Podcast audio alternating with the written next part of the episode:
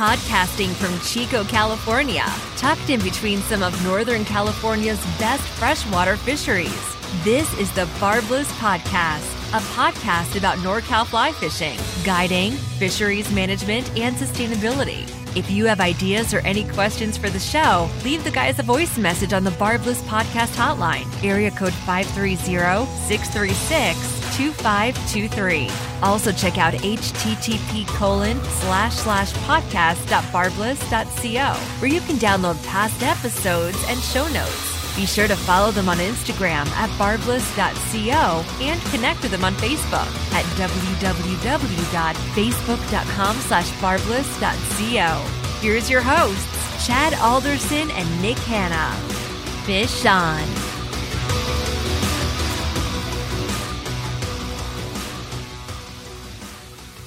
Hey, welcome all our listeners to the Barbless Podcast. I'm Nick Hanna. I'm here with uh, Chad Alderson, and our special guest today is Michael Frost. Michael is a first vice president for uh, Restore the Delta.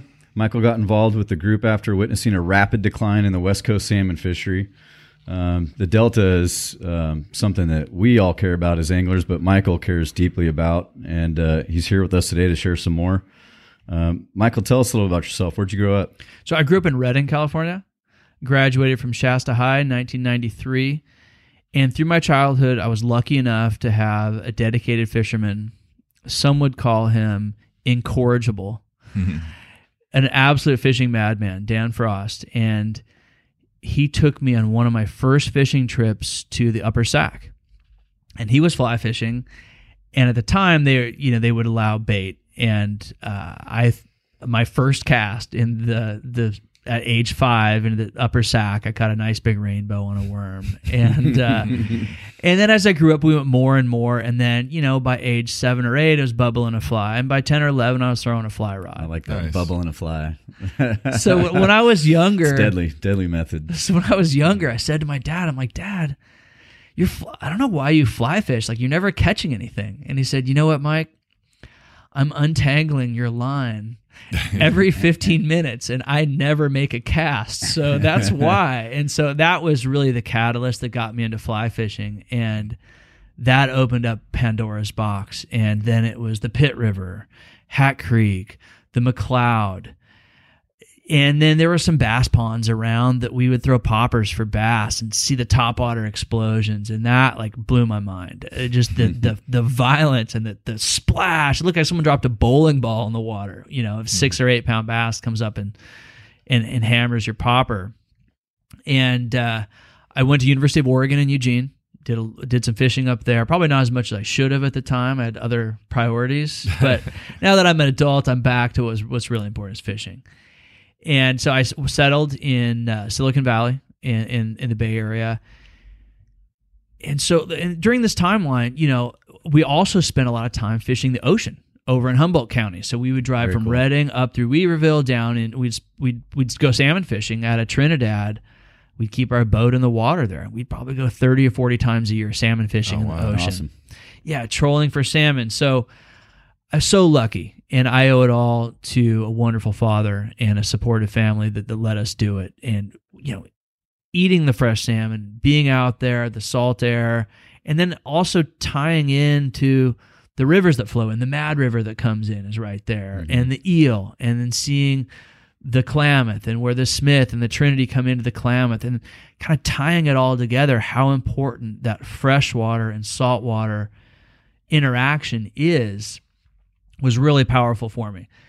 So, you know, I was I started salmon fishing at probably age 5, you know, 1980, you know, and we were catching tons of fish, right? And then it, we, you know, by the time I'm in high school into the late 80s, early 90s, all of a sudden like there's not as many fish. We went from two fish a day 7 days a week to two fish a day 5 days a week. By the time I was a sophomore in high school, I remember it was one fish a day 3 days a week and there weren't even any fish around. And so my dad sold the boat and hmm. he started focusing more on exotic fl- travel trips. That's another story. But I was totally bummed about that. Went to college again, had other priorities then. Graduate, you know, trying to figure out something like what is productive and, and good and wholesome that I can do is like fishing. I've always loved it. And we had those wet years at the end of the 90s. 90s, yeah. So it was the Klamath River fish that were we were catching Humboldt. Those were dissipating. But we had those wet years of late 90s. The Sacramento fish were at literally 20 to 30 year highs in the mm-hmm. year 2000. So catching salmon, catching salmon, catching stripers. I mean, we would go to the bay and catch like 20 or 30 stripers in a day. It was nothing. I mean, just like mm-hmm. every 10, 15, 20 feet, you're bagging another one. And then all of a sudden, we had a big drought. Some of the pumping restrictions were altered. So in 2004, Delta exports, water pulled out of the Delta, went up. So more 9% more water went out of the Delta. Fish numbers went down by 90%. And it was a it was a perfect storm of a drought. And we were at that inflection point and actually went past the inflection point. We're now at zero to 10% of salmon, smelt, steelhead. And what do they need? They need more water. Glad you're getting out there. We brought we brought you in to talk about kind of a um, hot topic with the the tunnels that are going to be potentially built down in the delta, and um, you obviously know a lot about that. And there's been some changes recently with it. You know, was going to start out as two tunnels, now it's one. It gets very complicated. And I know we, we don't have a lot of time, but um, um, we definitely want to hear you know what you what you have to say about it and just educate us because I, I myself I don't know really anything about it. So. Um, Yeah. So if we go back in time, if we go back hundreds of years, the entire Sacramento Valley and the entire San Joaquin Valley would flood almost every year. right. So cities like Chico, Underwater. Corning, Sacramento, Stockton, Manteca, all these would be varying degrees of impassable marsh. Yeah. And if we fast forward to the 1850s during the gold rush, much of many of the rivers and much of the land was was altered to facilitate not only gold mining but also cattle ranching, farming, and other things. hmm That includes the Delta. Uh, the Anglo's that came out to California, they wanted to create land that looked like the Midwest. They were weren't familiar with this type of land, so Right. creating farms out of those fertile flood, floodplains in the Delta was a main driver. So what happened? Uh, levees were created Yep. And the channels were rocked in. In the middle, we, we built farms. And you fast forward decade after decade after decade into the 20th century, what seemed like an endless supply of water started to get a little bit smaller and smaller. hmm The Central Valley Project was mainly Shasta Lake on the Sacramento, Friant Dam on the San Joaquin. Those projects were sp- supposed to be much bigger. What happened was that World War II started, and the federal government said that's as big as Shasta Dam's ever going to get. It's over.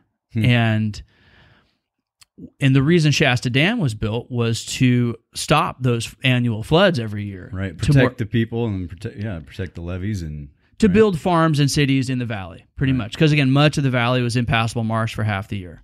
Right, the, the rains would start in October, November, and it would just be a giant puddle, wetland, Yeah. lake, river, just until it started to slow down May, June, July. Yeah, you can see that like on Highway 70 if you go up like you're going to go to like like Pulga, there's that vista and you park there and you can look in the valley right now. It's just it's water, but it's all checked up and irrigated, right? Yes, and so over. So again, Shasta Dam w- was stopped in the 1940s. Well, some pe- some people, most likely, um, mostly uh, farmers, in all all throughout the state, they wanted more water. More water equals more farming equals more mm-hmm. money for them. And if we put ourselves in the early 20th century, there was only a couple businesses, you know, and farming was pretty much it. We had there was no semiconductors, no credit cards, no, you know, no lasers, no, you know, it was a completely different world. And if we also look at the natural world, there was 90% more fish worldwide. There was two thirds more ice covering the polar ice caps. There was three quarters more trees covering the land. And the assumption was that nature could provide forever, infinitum, and no amount of pillaging could hurt that. So we build Shasta Dam and hold back that water. Now that changed the entire hydrology of the Sacramento River in the Delta. Mm-hmm. Instead of having those massive flows in the winter and spring, all of a sudden the winter and spring flows are are metered out back to yeah metered out, and then all of a sudden we have really high flows in the summer. That had a, had an impact, And then in the 40s and 50s, some some people pushed on the federal government, "Hey, we need we need to quote unquote finish the Central Valley Project, which, in, which included damming every single river in Humboldt and Mendocino and Del Norte, Del Norte counties. That includes from the north to the south. Smith, the rest of the Trinity, the Mad Van Duzen, the Trinity, and the Eel. Every single one of those wow. rivers was going to be reservoirs all the way down to the ocean, and all that water is going to be pumped up over the Siskiyous into Whiskeytown Lake, into the Sacramento River, where all that extra water was going to be pumped around the delta through the tunnels to western San Joaquin Valley, which is a semi arid desert, which gets three to six inches of rain per year. Mm-hmm. It does have dirt and you can farm things down there, but it's really compromised soils. Where, you know, and then I, and again, these plans were drawn up in the 1890s. I was going to say, just build it. There are no checks and balances. Let's just build it and. Yeah. So in the 1890s, you know, there was no automobile. You know, it's a completely different world and then the, these things started to be executed. So the state government, Pat Brown, Jerry Brown's father, picked up the State Water Project and built a number of the reservoirs. But there were some people that fought back against the State Water Project and said, no, the Smith, the Mad Van Duzen, the Klamath, the rest of the Trinity, and the Eel, those are wild and scenic rivers, and they have more value wild and scenic than they do dammed as reservoirs all so, the way down to the ocean. Well, there was I, I can't help but assume there was some economic incentive out that was kind of driving the public's outrage on the on the coast because their you know their their livelihoods probably depended upon these rivers. And they knew that there was going to be some if people come in and mess this up this fishery may be impacted. Was that is that a logical assumption yes absolutely. Okay. and rivers are ribbons of life. And that cool fresh water that runs through these areas delivers what the land needs to produce the right amount of trees, the right amount of fog, the right amount of flora and fauna for that region. Mm-hmm. And if you have these warm reservoirs in those areas that, that are used to cold water, you create all kinds of unintended consequences. And we're already paying the price for those for, you know, Shasta Lake, Oroville, all the rest of, of, of you know, um, Folsom. Folsom. The rest of these reservoirs there's a price to be paid. So Governor Ronald Reagan, of all people, came in after Pat Brown, and my father did some pro bono legal work against the um, State Water Project, and the Wild Rivers Act was passed in 1968, signed by Governor Ronald Reagan. Mm. He wanted some environmental credibility, and this was a di- this was a different time mm-hmm. in America. You know, the Republican Party was a different party, the Democratic Party was a different party, yeah. and you know the, the um, Endangered Species Act and a, a, lot of these environmental regulations were just coming, into play. yeah. You know, Silent Spring. This was the advent of the environmental movement. So interesting. So, so this is a long-winded way of answering what were the tunnels for. The tunnels were for delivering Humboldt Mendocino's water to western San Joaquin Valley. And just in our mind's eye, let's close our eyes and imagine where we are. If you're coming from the Bay Area, you're going to take 152 over to Los Banos and you're going to hit I 5 and you're going to go south. You're still on the western side of the San Joaquin River. That area, that I 5 corridor between Los Banos and the Grapevine, which is now home to almonds, pomegranates, pistachios, pistachios. And they also do a lot of fracking there. And so tremendous amount of fresh water is used for fracking. And that creates a whole nother set of issues. So hmm. the chief beneficiaries of the Delta tunnels were going to be corporate agribusiness, oil and gas, and also endless development too.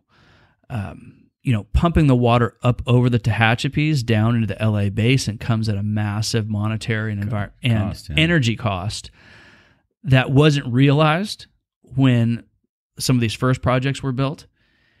And so much of that water just was used in the western San Joaquin Valley. And the way I like to say it is money doesn't grow on trees but it does flow down the river. Right? So more water equals more money. And I said something earlier about where we were environmentally with the amount of fish, the amount of ice, the amount of trees. So as the decades go on, the amount of people in California is going up. Skyrocketing. We, yeah. yeah, we now have 38 million people. We've now reached the point where you know we're real we're short on water. We we don't have endless amounts of water to do everything that quote unquote we want to do. And unfortunately, the state government is still living in 1890 and they want to finish the tunnels because they want big public works projects to line the pockets of engineering and construction interests. They want corporate agribusiness to get theirs. They want oil and gas to get theirs and endless development in every direction in, in dry parts of the state. Those are the three beneficiaries. Who pays the price? The environment pays the price, fishermen pay the price, and everybody eventually will pay the price. Sure. You know, we've got another warm, dry year right now, and you know, we're starting to experience problems like they've experienced in Australia, also Cape Town, South Africa. Can you Yep. describe those a bit? Yeah, so uh, Australia is that absolutely perfect case study for California. They experienced what was called the Millennium Drought. It started in the late 90s and went all the way through the 2010s. Wow. It's about a 15 year drought. There's two major urban areas in Australia. There's Adelaide and Melbourne. Adelaide gets about 15 inches of rain. Melbourne gets about 25 inches of rain per year. So after a couple, you know, two or three years at say four to nine inches of rain per year, the the state, local, and, and federal governments in Australia got their heads together and say, what do we do about this? Desal plant interbasin pipeline was the answer. So an interbasin pipeline was not unlike the Delta tunnels. They're going to mm-hmm. take water from a wet part of the continent and pump it all the way across the entire continent to the urban areas on the coast. Mm. Now Australia is very similar to California. Similar government structure, local, state, and federal. Most of the people live on the coast. They get about the same amount of rain every year. They have a wet and a dry season, very, very similar. Hmm. So let's just say in year three of a 15 year drought, and they didn't know how long the drought was going to last. They said, okay, desal plant, interbasin pipeline. Okay. And next year is going to be an average year where we're going to get, you know, 15 to 20 inches of rain. Okay. The next year is like six inches. Like, oh, okay, well, let's keep going. Okay. Desal pipeline's coming. Okay. You know, next year, eight inches of rain. Okay. Desal plant. Okay. Next year, four inches of rain. Okay. Now we're in the middle. We're in the year six, going on year seven of this drought. They are six inches away from running out of water for millions of people. And all the time they're building this desalination plant and They haven't even finished the design. Okay. So they haven't even stuck a shovel in the ground in this thing. Okay. so the government gets back together and said, okay, we need immediate relief right now. How do we get water now? How do we do this thing? And for the least amount of money, because all our money is going to the pipeline and the desal plant, and we can't unwind that thing. So they said, okay, we're going to maximize local supply. We're going to subsidize rainwater capture devices. We're going to do peak demand pricing. We're going to shut down every public water fountain just to let it be known no one's wasting any water for any mm-hmm. reason. And in a short amount of time, they solved their problem. And they had other high level strategies like mitigating heat island effect. Heat island effect is when an urban area is hotter during the day and night than the, the comparable wild area right. and it can be five to six degrees hotter during the day, but up to 20 degrees hotter at night. And what does this mean? This means that a certain amount of storms with low clouds will, will the low clouds will come running through, but all this heat is rising up Right. off the land. The clouds will either evaporate, they'll split and go around. You're going to lose rainfall How did they mitigate that? the uh, more permeable surfaces, green roofs. Uh, so when when when water hits the um, the pavement out here, like these streets right outside of us, it just runs into the gutter, goes down the drain system, and rushes out to the from here To Big Chico Creek and into the Sacramento River. yeah. But what happens is you can have what's called permeable paving, and you can have where the water sifts down through, more tree cover. Green roofs would just be putting a layer of dirt and, and plants on top of a roof, using less energy. So, year six, they did the regional self sufficiency, um, change their strategy, implemented these tactics immediately. It didn't cost very much at all. Okay, year seven goes by, a little bit more water. You know, year eight goes by. They spent a little bit of money, a little bit more water. Year nine, a little bit more money, a little bit more water.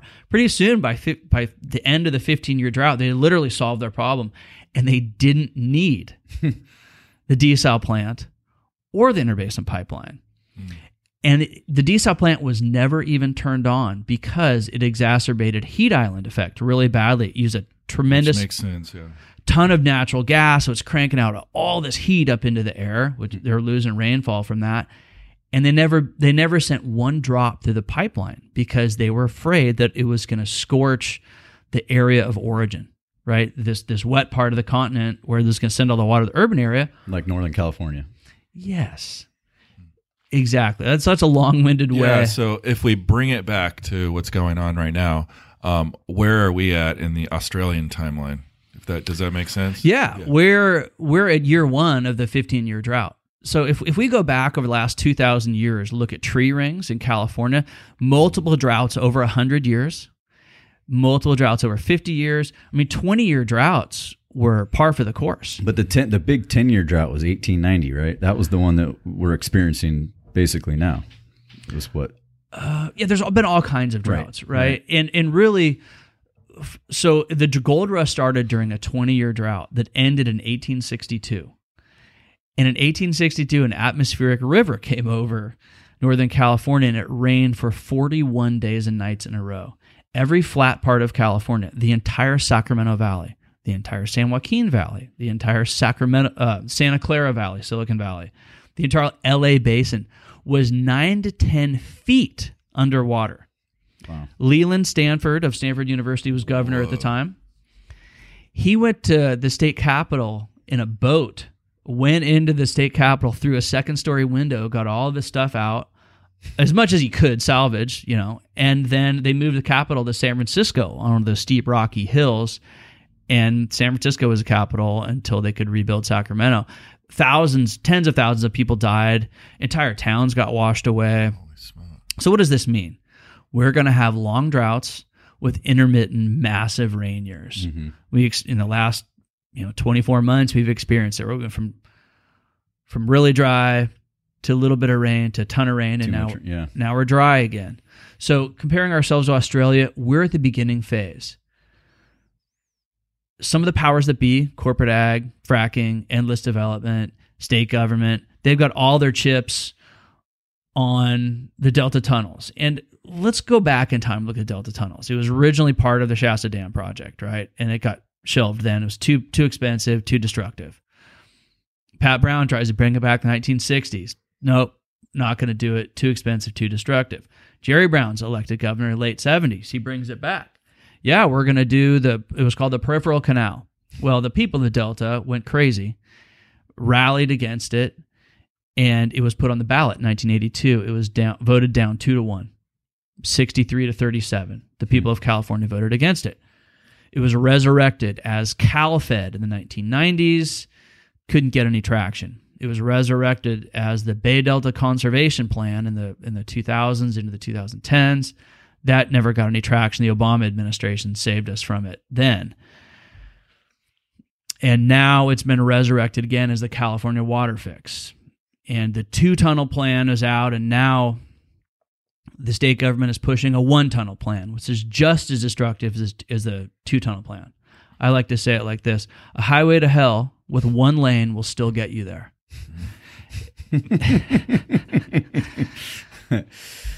Wow, wow, that's a lot of information to to soak in. You, great story though. I like it. It was it brought it it brought it home for me because I can't tell you how many people think, like for one, that the tunnels is there to protect against uh, a massive earthquake taking place and um, a lot of salt water coming into the delta, potentially destroying farmlands. Right? Yeah, that's one of the major scare tactics that's used to sell it. So let's let's take a hard look at the earthquakes. The nearest fault is the Hayward Fault. That's 40 miles away, and there's a, there's a mountain range in between the Hayward Fault and the delta. No delta levee has ever been damaged by an earthquake. So, and there was just a massive earthquake just recently, and not one delta levee was damaged. And yes, a lot of water is pumped out of the delta. You know, Santa Clara Valley gets 40% of, of their water from the delta, and Southern California, Metropolitan Water of LA, gets a massive amount of their water from the delta as well. Those regions are important, but the lion's share of the water pumped out of the delta is used for corporate agribusiness in the semi-arid desert of mm-hmm. western San Joaquin Valley. Let us make no mistake about that. If we looked at a pie chart, Santa Clara Valley gets 2 to 4% of delta exports. Metropolitan Water of LA gets about 42% of Delta exports. The Western San Joaquin Valley gets 55% of Delta exports. And then we hear these scare tactics like, well, if we don't give all our water to corporate agribusiness in the semi arid desert, then we're all going to starve. And California feeds the nation. Okay, let's back up a little bit. You know, we're not going to starve. Okay. When Stewart Resnick and the wonderful company buys 50,000 acres of scrub brush for for no money and then works his political magic to get millions of acre feet of water delivered to him and turns it into POM Wonderful and Silk soy milk and his almond empire. you know, that is public trust resource, Delta Water, and your, all you listeners, all your hard earned tax dollars subsidizing this. Mm-hmm. And we're also at an environmental inflection point that we don't understand the cost of salmon going extinct. We don't understand the cost of delta smelt going extinct, longfin smelt, any of these native fish, because we we've been here for a blink of an eye in in, in, a, in the time the timeline of eternity, sure. right? We've been yeah. here for the less than a blink of an eye. And during that time, we went from 6 million salmon swimming through the San Francisco Bay every year to now low hundreds of thousands is considered a good year. And we look at these giant structures we have, Shasta Dam, Oroville Dam of being these giant permanent things that are that are not only were were just there when we were born and didn't cost anything, but also that will be there in perpetuity. Mm-hmm. We can we can tell by what happened at Oroville Dam last year that not only are these things not permanent, they're incredibly expensive to maintain, and we need to be very very careful in the way that we manipulate the water flows because 100% the historical data is coming in it, there's there's a massive cost. Yeah, it's not for. It sounds like over a couple hundred years we've been, excuse my language, fucking up our valley, you know, and creating all these things, and um, yeah, I, it, why are we going backwards by continuing with that plan when we should be looking at other things to, right, protect yeah. our protect our resources and protect the delta. Yeah, and it's it's it's scare tactics that are used, right? Well, if we don't we just we just have to live with corporate agribusiness taking all the water because we're going to starve otherwise. That's not the case. Many of the specialty crops that are grown in San Joaquin Valley could be grown in other parts of the country if there were, were not massive subsidize, subsidies encouraging build, growing them here. And yes, many people, actually not that many people, a very small amount of people have become incredibly wealthy based on, on what we're doing with this water. Mm-hmm. But Millions of people have paid the price for that. And we're, we now have a choice to make. Do we continue with the massive industrial scale projects that give us nothing but problems and the need for other massive industrial scale projects? Or do we, A, maintain what we have, B, start looking at the value of the delta? Mm-hmm. What does the delta mean for, for me? for you, for the listener. You know, you're you're driving down down the road. What what does it mean to me? Why do I care about the delta? That's a very good question. The delta is a mixing zone. It's an estuary. It's where the salt and fresh water meet. This is where life happens. Mm-hmm.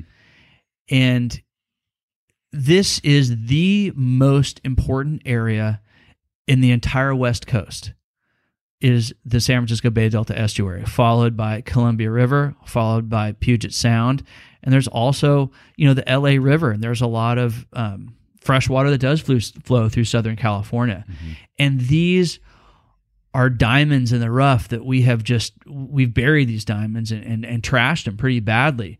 But the life forces are so strong that if we just understand their value, work our own ways of doing things around resurrecting them, the life forces will repopulate. You know, the longfin smelt, the delta smelt, salmon, steelhead, though they're they will come roaring back. The, right. We I always say nature if they find a way. Just add water. and, and and and water is life. And rivers are ribbons of life. And if you I, I like to put things in, in human perspective because we can all understand ourselves, right? So imagine there was some other planet that we found and they said, Oh, we found this planet, it's got atmosphere. All we need to do is just take some of the air out of Earth's atmosphere and we're gonna we're gonna pipe it to this other planet. Well, you could take a little bit of air and you know, you know, things would probably go okay. Well then taking a little bit more, a little bit more. Pretty soon we wouldn't have any oxygen to breathe. And people would have all kinds of health consequences. You know, and then if you took yourself back from it, say, look at these people you know, what's wrong with them? Well, there's all these stressors, right? They're not getting enough food, they're not exercising enough, they're not doing this, they're not doing that. Well, they don't even have any air to breathe. And this is how the fish feel. In every unit of water is a unit of food. More water, more food, more fish. Fresh water is the life force that that that powers us. And it powers the fish too and it's not fish versus food. Fish is food. Right. So well, it makes me think about like, for example, the Smith, our last undammed river on on the coast, and just how beautiful and majestic that river and fish are. Right. I mean, mm-hmm. it, they are one of a kind. And then you go to the base of Oroville Dam and you start catching some steelhead in there with missing tails and no t- no lips or faces on You're them. talking you know? about the steelhead? Yeah. Oh, okay. Not the not some just the, the fish. transients. I'm just the. Oh. I was like, I got confused there for a second. so I'm picking up what you're putting down. No, I, it makes sense. Yeah, and you know we don't have to take down Oroville Dam. Right. We don't have to take down Well, Shasta good. what, Dam. are- what do we have to do? So there are some simple things that we can do. First thing is just to recognize the value of having fresh water flowing all the way through. You know, we're in, we're in Chico. Imagine these drops flowing down through the Sacramento River. They're going to meet up with the San Joaquin and they're going to flow all the way out through the Golden Gate into the ocean. Mm-hmm. You know, starting in the 20th century, there was a, you know, what they would say is, well, that water's wasted. That water that flows out to the ocean, that Right. water's wasted. Right. So the first thing we do is try to just back up a little bit and say, no, that water is not wasted. When cold water flows all the way out to the ocean, it keeps everything alive on the way. Okay, we'll start there. So, water that flows the ocean isn't wasted. And let's take a hard look at how much water we've, we've promised to different people and places around the state and get an accurate understanding of, of who we've pro- promised and how much water for. And take a hard look.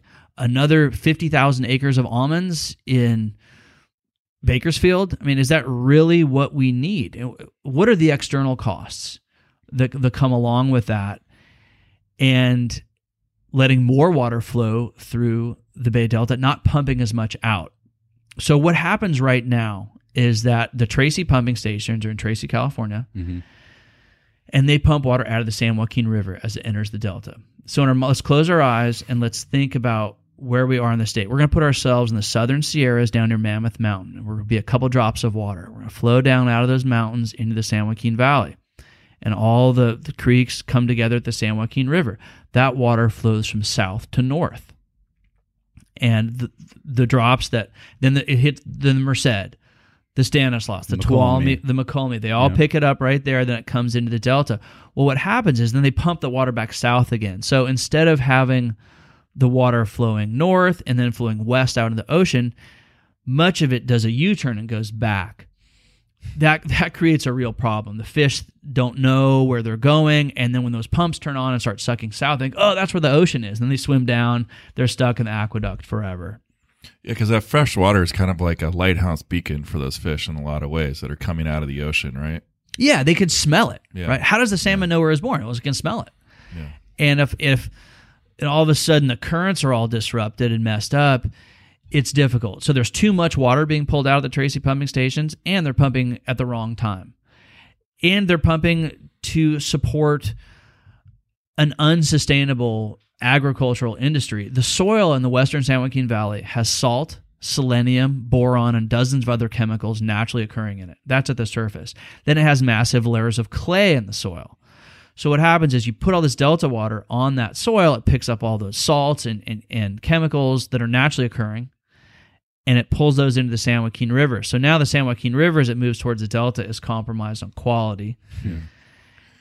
And it, it, it's so you're, you're telling you know I grew up on a rice a, a rice farm near here, and it, what everything you're telling me it's just so counterintuitive to why you know why focus dollars on keeping the southern part of the state agriculturally viable when we've got everything up here in the north state to maybe pick up any production slack. I mean, it may be naive of me to say that because I don't know the the internal workings of everything, but I know you know there's there's a lot of capacity up here, and there's great ground up here, and there's plenty of water. Yes. So, and we need to understand how much water does it take to produce one almond in Western San Joaquin Valley Right. versus, how much up here? Yeah. Yeah, so Chico gets about 27 inches of rain per year. Okay, Western San Joaquin Valley is like four inches of rain per year. You know, that's a you know that's a six or seven hundred percent difference. Mm-hmm. So they're still pumping the Sacramento pretty significantly up here to grow all these nuts up here, and they use a, a lot of water, but it takes way more down there. Plus, the number one user of energy in the state is, is number one use of energy in the state is to pump water. that Yeah, I mean, if you're if you're going to subsidize agriculture, which I, I do believe in, because we do need we do need to eat. Everybody needs to eat. Focus the subsidies in the North State and get let them give them let them be better, more efficient at what they're doing. You know, it does because we can get more efficiency just by the sheer fact of transportation of water. You know, it's closer here that we get more of it. And looking at Australia as a prime example and what they did with their infrastructure, you know, and Yeah, that was more urban. That was more Right. urban use. There was not a tremendous ag influence there. But let, let's look at Delta farmers. So, and going back to restore the Delta, we have a broad coalition that mm-hmm. transcends political party. This is about re- regions, the Delta region, the North State region. And look, there's nothing wrong with with the Central Valley. There's nothing wrong with Western San Joaquin Valley or LA Basin or San Diego. But we need to understand the differences between these areas and we can't turn all of California into the Midwest where we grow lots of crops in the summer and have endless amounts of water to use in the summer. It's not the Midwest. So what does that mean? It means let's focus on the areas that have the water source, Northern California and the Delta. There's plenty of farms in the Delta that have the water right there. So who would win from the tunnels? They would be um, Western San Joaquin Valley. And if we go through the water rights that are given out in California, the first water rights were pre 1850, and those were given out, you know, hundreds of years ago. And then the last water rights were given out to Western San Joaquin Valley, and that was in the mid 20th century. And their original contracts that they signed said when we have these wet years and we have quote unquote extra water, then you in Western San Joaquin Valley will get some. And they used to grow cantaloupe, zucchini, um, all kinds of summer fruits and vegetable crops, row crops. And they would grow them some years, and then in a year like this year, they wouldn't grow anything because there would be no water for them. There were some shenanigans pulled over the years, specifically the Monterey amendments in the mid 90s, where Metropolitan Water of LA and Kern Valley Water Agency manipulated um, some rules and regulations and were able to secure a more uh, steady water supply. And then from the mid 90s up until now, there was a massive nut boom. And Right. well, on a year to year basis, nut tree does take less water than a row crop, but it needs the same amount of water every year, where you could fallow your field for row crops as long as you needed to. So, this is the level of detail that we want to share with you guys. But some some fishermen say like, oh, I'm overwhelmed. I, I don't know what to do. I want to catch fish. I don't want to. I don't want to. I, I don't want to get bogged down in too many politics and things like that. And what I say, I said, good. You know, you're you're not alone. Here are some things that you as a fisherman can do. And it starts out very simply. RestoreTheDelta.org is our website. Please sign up as a member to get our uh, updates. Uh, you can get them through Facebook, you can get them through Twitter, you can get them via email. And our staff at Restore the Delta is small, and they're highly, highly dedicated, highly, highly educated, and they do make some money, but they're sur- surviving mostly on passion. And these are some of the most special people in the world. And so the money that you donate to restore the Delta goes to pay these people to do the work that they do. What is the work that they do, you may ask? They'll read 10,000 page documents to find the three paragraphs that don't line up and are the fodder for a lawsuit. There are over 50 lawsuits going up against the state government, Department DWR, among other agencies, fighting against the tunnels. Mm-hmm. And we're a 501 we don't we don't do any lobbying. We're a 501c3 and we work in public education and outreach. And then sometimes there will be action items. We need people to show up in Sacramento and testify on certain days. This comes at a massive cost for people. You know, everyone has a job, everyone has bills to pay. Most, a lot of people have families, and it's difficult to take Tuesday from 9 a.m. to 2 p.m. to sit around Sacramento until you can testify for your three minutes. It comes at a massive cost. But if, if you can do that once or twice a year or more, that would be great.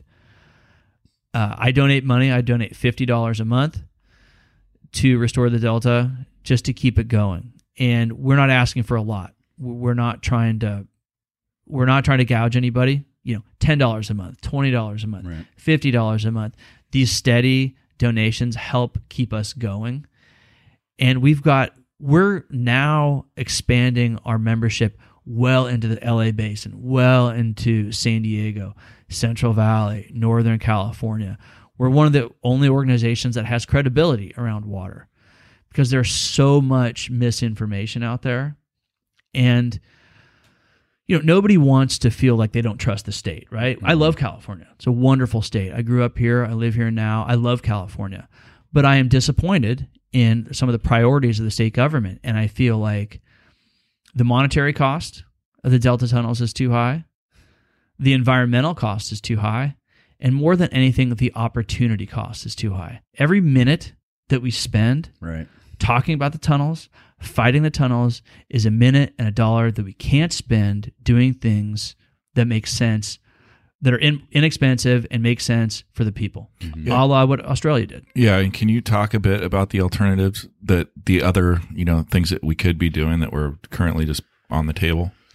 Yeah, so you know, let's we need to take a hard look at Western San Joaquin Valley much of this western San Joaquin Valley that was farmed in the 50s, 60s, 70s is now so salted up. Because again, this is salty soil. So it, it only will be good for a number of decades. And then it's just completely, completely ruined. So much of it's been retired just because it's too salty. We need to take a second look. Let's go. What's too salty right now? What's going to be too salty in three years, five years, 10 years, 20 years? Let's just, let's just retire it now. So let's retire a lot of that toxic farmland and yes, we may have to pull up some pomegranate trees and some almonds and some pistachios. That's okay. Like no one's going to starve. No Americans are going to die. So understand that. Let's mitigate the demand for Delta water in the most wasteful area there.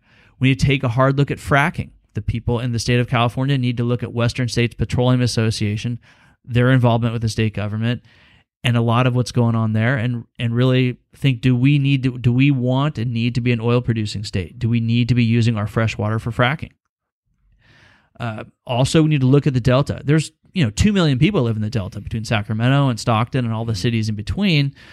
There's all kinds of infrastructure gas pipelines power lines railroads. There's all kinds of infrastructure there. And delta levees while they're used like we talked about before as a tool oh if we have an earthquake all the delta mm-hmm. levees are going to fail. That's nonsense okay? Fixing delta levees is an absolute cheap date so you know if, if we look at the delta tunnels it's going to be supposedly 70 billion dollars. I mean if we look and the case studies that the state government uses when they come in and pitch this thing are the bay bridge the big dig in seattle and some other infrastructure projects that have been like 700 to 10,000% over budget, mm-hmm. took three times as long, five I, times I as long. I don't think there's ever been a public works project that's hit budget ever. No, and absolutely not. And let's think about the Delta, right? You've got Delta mud. So we're going to put these giant tunnels through the Delta mud across all these rivers and creeks and and levees and things. And then if it really if we're really concerned about earthquakes, why are we putting two tunnels through this area that supposedly is susceptible to earthquakes?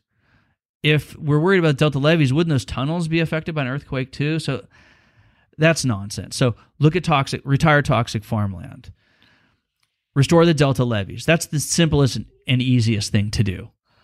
Yeah, I want to um on the retiring the toxic farmland. It's I mean it sounds good conceptually, academically it sounds good, but if I'm a farmer on that land and you're telling me that they're going to tear up, you know, trees and row crops and all that stuff. Um, is there a plan to kind of like mitigate the the labor that would be displaced? You know, the actual there's I understand a lot. There's a lot of corporate ownership down there, but there's people that actually have their livelihood at, at those farms. What do you tell them? Yeah, very good question. So we first thing we do is back up and, and take a hard look at Western San Joaquin Valley and who's farming down there. This is not Ma and Pa Kettle. You know, this is not in our mind's eye when we think of a couple, a family, maybe 5, 10, 15 people that work together to work this land and it has a steady supply of water and all this fertile ground. This is toxic ground and we have massive corporations Chevron Corporation, Stewart Resnick's wonderful company, Union Pacific Railroad, amongst others, who own hundreds of thousands of acres with subsidized water when those corporate agri- agribusiness interests are threatened, mostly by threatening their water supply, saying, look, we can't pump any more water to you guys because all the fish will die and we're going to have reverberating consequences in Northern California. Their first line of defense is to put up their farm workers. Now, these are mostly migrant farm workers from Mexico, and these people do the hardest work in the world. They live in pretty tough conditions, really tough conditions. And frankly, they don't even have any water to drink. If you want to watch a movie about this, it's called Water Heist, mm-hmm. and they talk about the lack of drinking water in that area. But again, these corporate agribusinesses come out and say, "Oh, you can't threaten us because all of all of our workers are going to be challenged and put out of a job." Okay, let's back up a little bit. Few people have treated these few entities have treated these people worse than the corporate agribusinesses that employ them. So for them to put their workers out as a shield between smart water policy and their massive profits is disingenuous at best and criminal at worst. Mm-hmm. Is that like the Democrats and the Dreamers? What? these are most these are mostly migrant farm workers and they they come back and forth from Mexico. And our economy, much of our economy, has been built on that labor at that price. And would they lose some jobs? Absolutely. Do we have bigger issues to think about? Yes. Yeah, yeah but there, there's there's all kinds of shenanigans, backroom deals, yeah. and pumping groundwater aquifers. I mean, we've got 20 feet of subsidence. That's where the ground sinks when you mm-hmm. pull out too much water. They're now drilling 2,000 feet underground, pulling out all this water. So it's it's eventually going to go off a cliff. So to tell somebody, look, you're going to go off a cliff in eight years, ten years, twenty years, we're going to help. You're not going to go off the cliff. We're going to help you ease ease your way down worth a bunch of money. And if you want to continue your farming ways, we can figure out some way to do it. Yeah. Currently, the state priorities are placed in the wrong areas. We're still we're still operating on bad assumptions.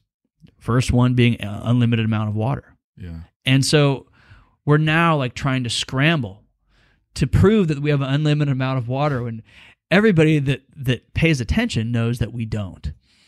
And it's difficult. The state government will never do anything unless they are forced to do it. And the people have a voice.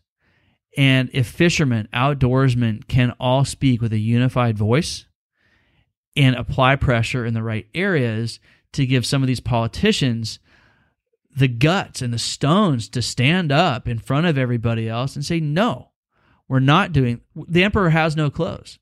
You know, we've got a state government in Sacramento that for decades have been talking about, oh, I love the emperor's no clothes. I think they look great. And we need to get him some new ones. And what about this? We're going to spend all this money on these new clothes for the emperor where he's standing there buck naked. You know, we're so far past the inflection point. I, I live in Silicon Valley. And Santa Clara Valley is home to over 2 million people. 60% of the water supply is from local supply, and they get about 15 inches of rain per year. Um, and 40% comes from the Delta. With concerted effort a la Australia, be very simple for the region to survive 100% on local water supply. So is that taking roofs, making them metal, storing your own gray water? I mean, Yeah, it's just it's just being smarter about things. You know, why, why haven't we done something like that? I mean, you go down to New Zealand, every single house metal roof. because it's not in our backyard yet. That's why I mean people don't do stuff unless it's right, Right. on their porch. You know, they they don't act unless it's right in their backyard. yeah, necessity is the mother of invention, and no one's felt the pinch yet. Yeah. Yeah, here's where I was going with um, Santa Clara Valley. So let's go back a couple years in that really dry year. Um, I think it was 14, 15. You know, it, it was really, you know, we made it through, but there wasn't a lot of, of water that year. There wasn't a lot of local water. Or actually, let me back up a little bit. In calendar year 2014, San Jose got 98% of their normal allocation, but 50% of it fell in one month. What does that mean? It means greater investment in regional self sufficiency, understanding that we're going to get a lot of lo- local supply in the winter and spring, then we can capture that and utilize it as needed. Um, and then, you know, all of 15 was really, really dry. 15, 16, we had a little bit more water. But the people in Santa Clara Valley complained of a smell and a taste of the smells funny, tastes funny. And there was an algae bloom in the Delta and it was not a toxic algae bloom, but it was an algae bloom. It, it impacted the smell and the taste of the water. So Santa Clara Valley said, no more Delta water starting in like May or June. And they drained all the local reservoirs down to like I puddles. that. Yeah. Well, luckily, an atmospheric river came through in 16 and 17 and filled everything back up. Say we had another dry year, mm-hmm. we could have 2 million people with virtually no water. Mm. The way they're going right now, we're going to have to hit mm. one of these calamities before we have the public will right. to do the right thing. What we're trying to do is rattle the cage and let people know that we're you know we're we're teetering on the edge here.